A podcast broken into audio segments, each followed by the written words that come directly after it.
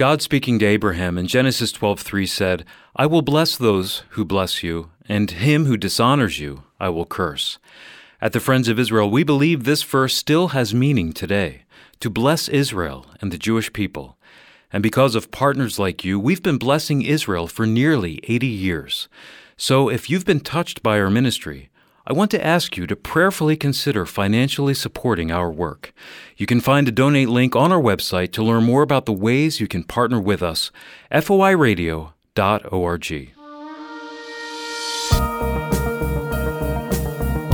This is the Friends of Israel Today. I'm Steve Conover. And I'm Chris Katulka. And we invite you to visit foiradio dot org to get your free one-year subscription to Israel My Glory magazine.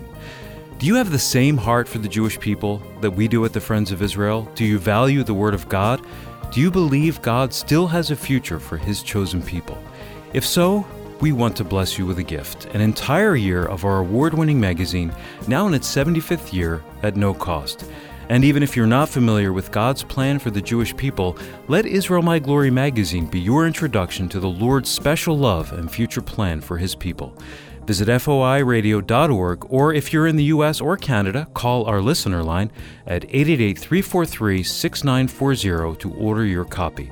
Once again, that toll-free number in the U S or Canada is eight eight eight, three four three, six nine four zero. Today is one of my favorite segments. We're going to be focusing on our recent Israel My Glory issue, which is titled Name Above All Names. And I've got this issue right here in my hands. I'm really excited to share a little bit about it. And then we're going to have Steve Herzig in studio to talk about his contribution to the latest issue. His article is called What's in a Name? And he's going to share why God actually chose the name of the Messiah. Before we welcome Steve Herzig, Chris, tell us what's happening in Israel. Yeah, Americans have elected a new president, Donald J. Trump. And in the United States, Trump beat his rival Hillary Clinton in an electoral landslide. Overseas, Trump garnered even more votes. American Israelis strongly supported the political outsider. sixty-five percent of absentee ballots that came from Israel voted in favor of Trump over Clinton. Prime Minister Benjamin Netanyahu reached out to Trump after his victory to congratulate him and to reaffirm that strong relationship between Israel and the United States. You know, I believe Trump's tough criticism of the Iranian nuclear deal, his vocal repudiation of Islamic terrorism, and really his desire to finally see the U S embassy move from Tel Aviv to Israel's capital, Jerusalem, were the impetus for many American Israelis to vote in his favor. In this time of transition, let's be praying for the relations between the United States and Israel. To listen to past programs or to read our notes for today's show, visit foiradio dot org.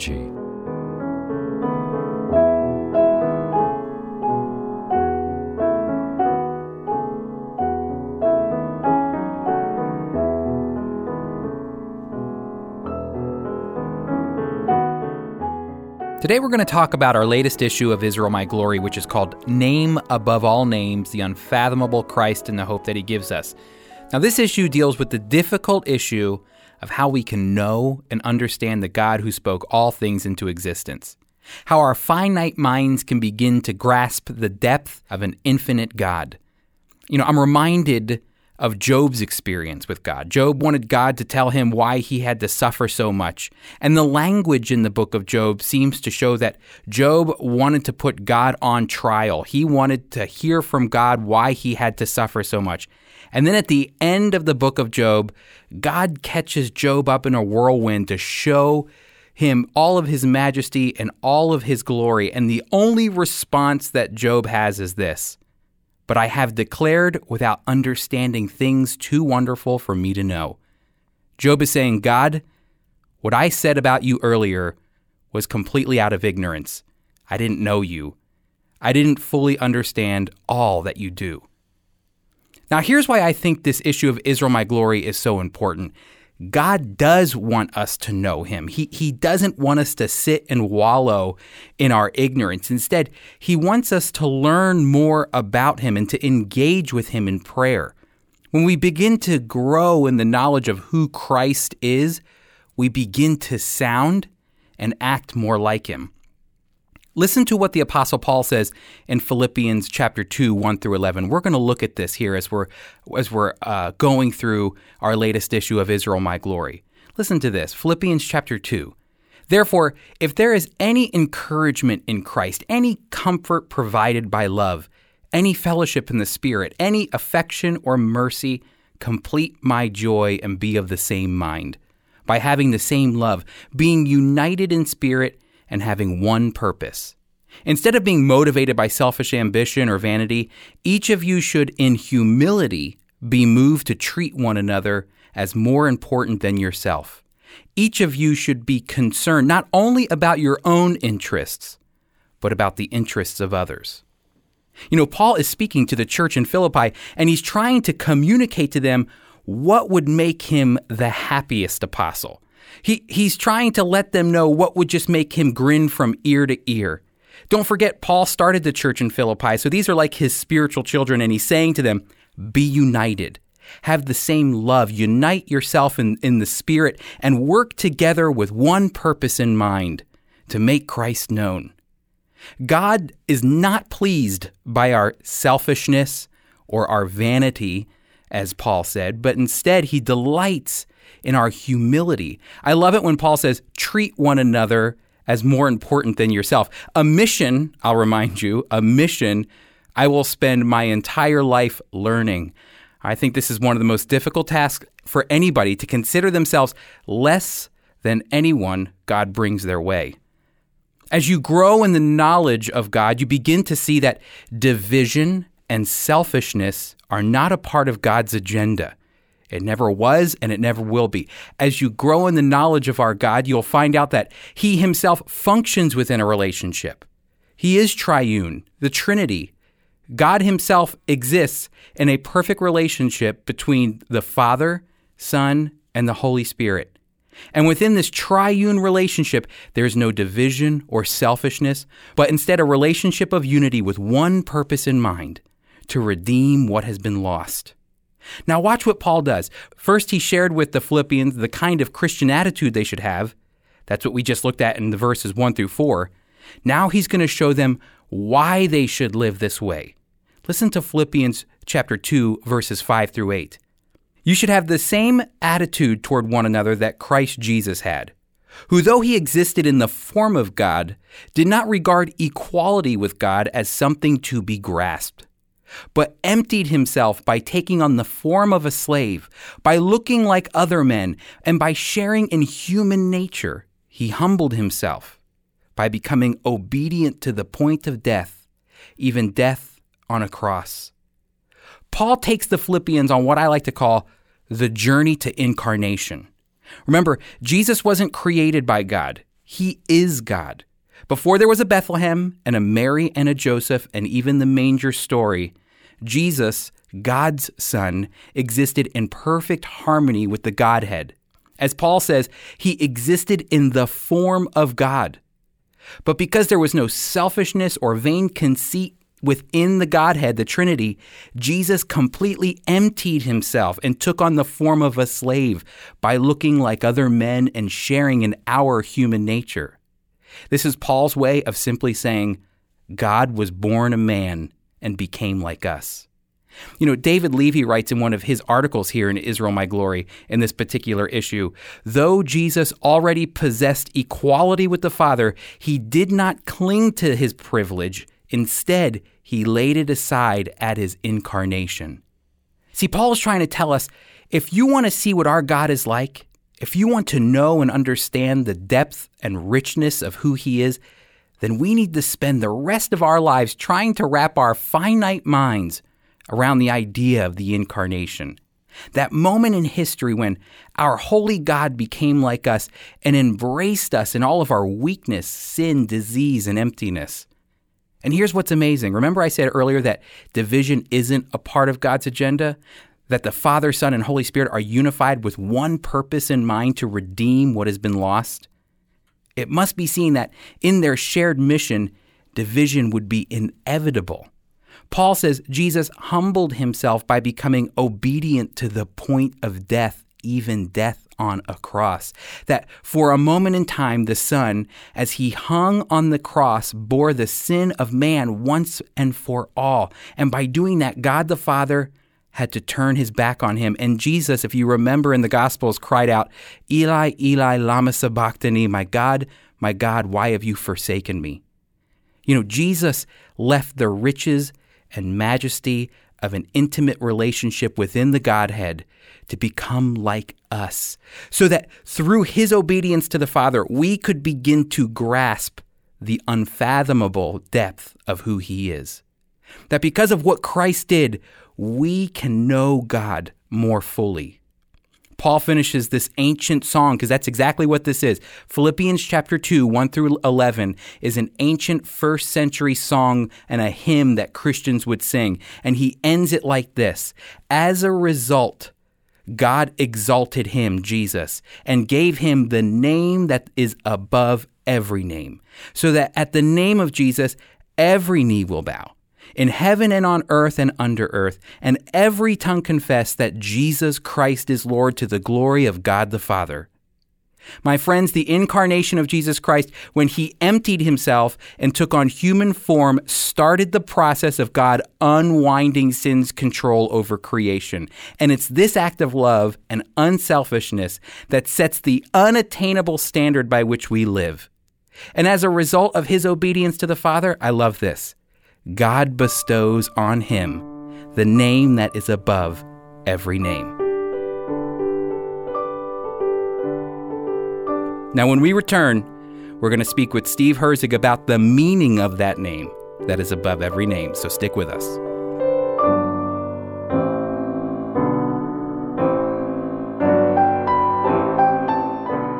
If you're familiar with our ministry, you know that we emphasize the need for solid biblical teaching and accurate analysis on the news of the day. One of the best resources for great biblical teaching that I know is the Friends of Israel's magazine, Israel My Glory. Chris, some may not realize that Israel My Glory has been around since nineteen forty-two and has well over one hundred fifty thousand subscribers. Yeah, I'll tell you, I travel the country speaking in churches, churches in big cities and small rural towns. And no matter where I go, I always meet people who read our magazine and trust it as a resource for Middle East news and great biblical teaching. To order your free one-year trial subscription to Israel My Glory magazine, visit foir radio dot org. Compelling editorials, teaching about God's plan and promises to Israel, accurate analysis of Israel and the Middle East, that's Israel My Glory. And the next six issues are yours free. Visit foir radio dot org.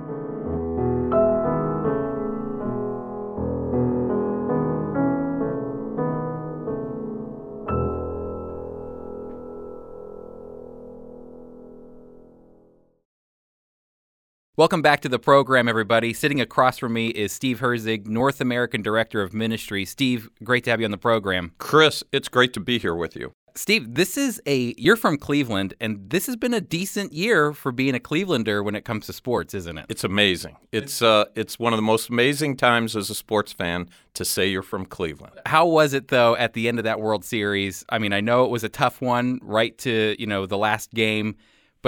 Could you walk me through a little bit as a Cleveland fan, what you were feeling? As a Cleveland fan, well, let me just tell you that uh, as a Christian, I said if the Cubs and Cleveland ever play each other in the World Series, the rapture is coming. And I said it's going to be, this is way before the series, I said it would be six to six, ninth inning, seventh game of the World Series, and then it's going to be the rapture. So a friend of mine texted me, it was raining in the ninth inning, if you remember, yeah. and said, the clouds are opening. And so I was so consumed with the game that I said, I know, this pitcher is horrible in the rain. And he texted me back to say, I wasn't talking about the game. I was talking about your uh, prediction of the rapture. The clouds are opening. So I said, I forgot completely about that. So I was absorbed. Well, I'm, I'm happy for you. I'm happy that you've had a good year as a Clevelander. But we want to focus on your article here in Israel, My Glory. You much re- more important. Yeah, to much do more that. important things here. The article is What's in a Name? And I, I want to ask you, you know, why are names important to God? You know, they have specific meanings. So I guess my first question is this. Why do they have specific meanings in the Bible, and can you give us some examples? Well, you know, in the article, Chris, I mentioned that God felt it was important. He named several people in the Bible, and part of that has to do with living up to your name. In Judaism, names are significant. And in the Bible, you'll notice that there are a number of different names, and uh, for instance, Isaac was named Laughter. I think God has a sense of humor. Picture Sarah as a ninety-year-old mother, and four or five years, she's ninety-five years old. She knows her story that when she heard she was going to be uh, deliver a baby from a hundred-year-old husband, and and finds out, she laughs. So forever, when she's calling her son for lunch, she said, "Oh, laughter, time time to eat." She's always reminded. She's always reminded of what God did. And while that's funny, it's also a deep thing. Um, you think of the word Samuel, asked of God. I can tell you, my wife and I named our oldest boy Samuel. Mm-hmm. Uh, we did pray and ask God, not specifically for a son, but when he was born, we we named him Samuel, in part for its Hebrew meaning, but also in part because in Judaism we have a tradition of naming after a loved one who's gone on. And so my grandfather was named Samuel. So the names have significance, and we believe as Jewish people, and the Bible teaches, that you'd want to live up to that name. Now, you've been giving us Old Testament examples of names. Does that same idea of meanings and names carry over to the New Testament, specifically with the name of Jesus, for instance? Well, you know, that's an interesting question, Old Testament, New Testament. There wasn't this bridge all of a sudden in the first century where a big announcement made. We're now leaving the Older Testament text, right, and we're going into the New Testament. Right. It's still Jewish community. Uh, in in, in Jesus' case, God is the one that names him, but that name carries with it the same kind of of meaning that it did back in the Old Testament with Joshua. Joshua was the one that led the Jewish people after Moses was denied that opportunity. Uh, Joshua was the one that brought physical salvation to the Jewish people as they crossed over into the land, redeemed ult- from bondage, and ultimately set free. God decided to use that same name, salvation, but this time not for physical salvation. This time, Uh, anytime anybody in, from, who's a Christian hears that name, Jesus, it's a sweet name. They reminded of what God has done for them. Salvation, that's a great thing. So can you, so you're saying the name of Jesus, what what is the Hebrew name for Jesus, actually? Yeshua. Yeshua. You're, you're saying that Yeshua, Jesus, is the same as Joshua from the Old Testament. Can you, can you talk a little about that? It's the exact same. The pronunciations are different. It's the same root. It's the same thing. Uh, you could call him Joshua. You could call him Jesus. Uh, I think the, the writing in the New Testament is to make a differentiation between one person and the other, but any Hebrew speaker would know that it's the same It's the same name. So if if Jesus is walking down the street in the first century, he wasn't hearing, "Hey, Jesus." He was actually hearing in the Hebrew, uh, Aramaic and Hebrew, "Hey, Joshua." Exactly. Wow. And so the idea is, like you're saying, in the Old Testament, Joshua was the one who led the people into Israel, pushed back the enemies of Israel at that time, and and provided deliverance and salvation. Jesus is the the new leader, and he brings freedom and salvation and deliverance from not physical enemies per se, but from the enemy of sin, pushing sin away.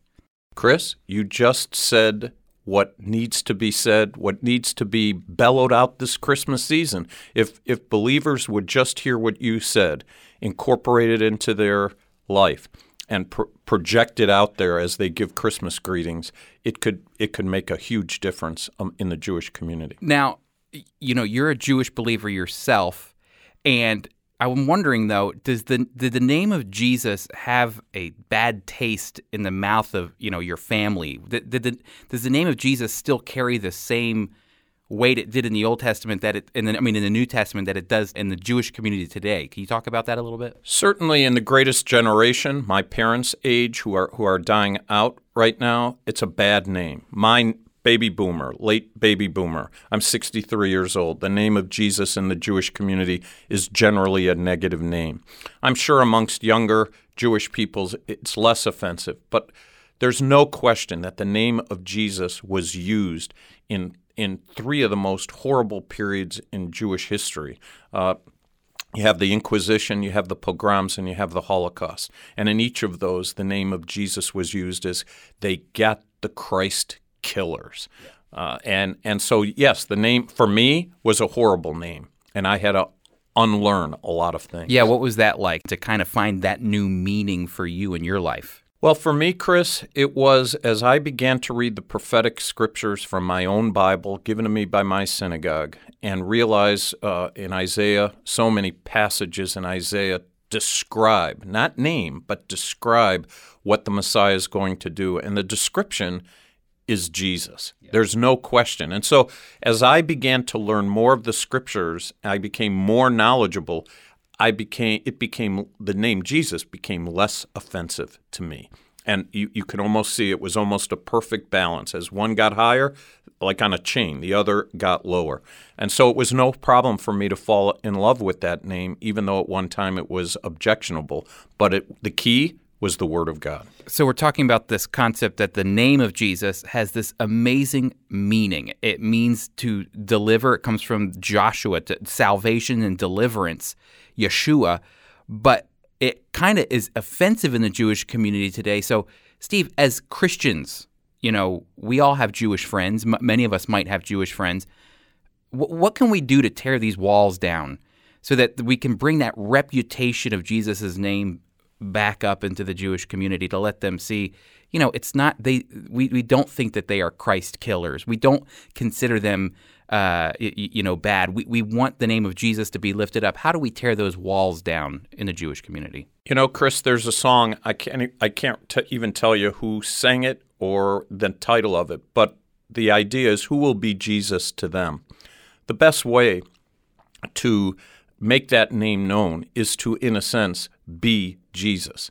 And and what I mean by that is to demonstrate love for the Jewish people. As we're knowledgeable about the Bible, we at the Friends of Israel, for instance, stand in solidarity with the Jewish people. That's that's our mission statement, part of our mission statement. And so when we stand in solidarity, I'll give you a great example. A number of years ago, Bill Sutter uh, went to Rutgers College just as a private citizen to stand in solidarity with Israel as there was a graffiti and things written there. And he met some Jewish neighbors who didn't know he was, and they said, what, what are you doing here? And he said, oh, I'm here to support Israel. This is an anti-Semitic thing that happened, and I heard about this, and I'm just here to show my solidarity. I want to tell you, he later had dinner with some of those folks just because of who he was.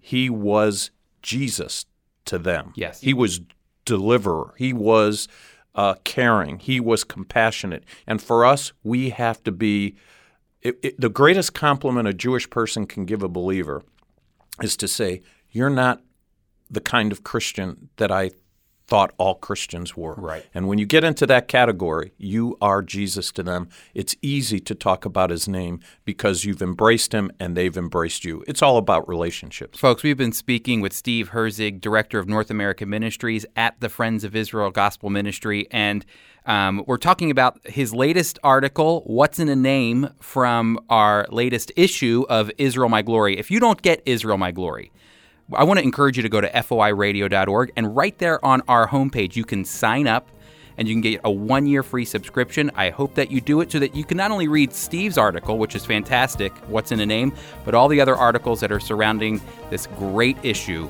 Name Above All Names. Thanks, Steve. Great, Chris.